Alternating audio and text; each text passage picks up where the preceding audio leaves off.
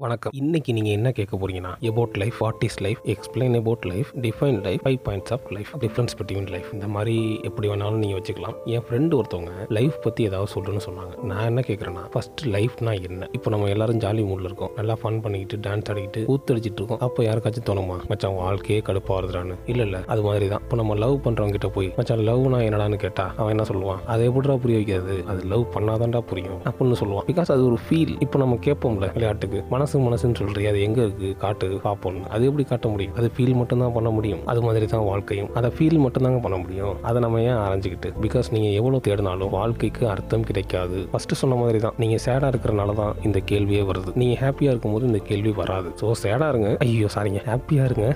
அது எப்படின்னு தெரியாம தானே கேள்வியே கேட்டிருக்கோம்னு நீங்களும் கேட்கலாம். எனக்கு தெரிஞ்சதை நான் சொல்லிட்டேன். அகைன் ஒரு தடவை கேளுங்க. புரியும். அப்படியும் புரியலனா செல்ஃப் ஹீலிங் மெத்தட் ட்ரை பண்ணுங்க. இதோட நீங்க முடிச்சுக்கோம். மீண்டும் நாளை சந்திப்போம். கரெக்ட்டுங்களா டாட்டா!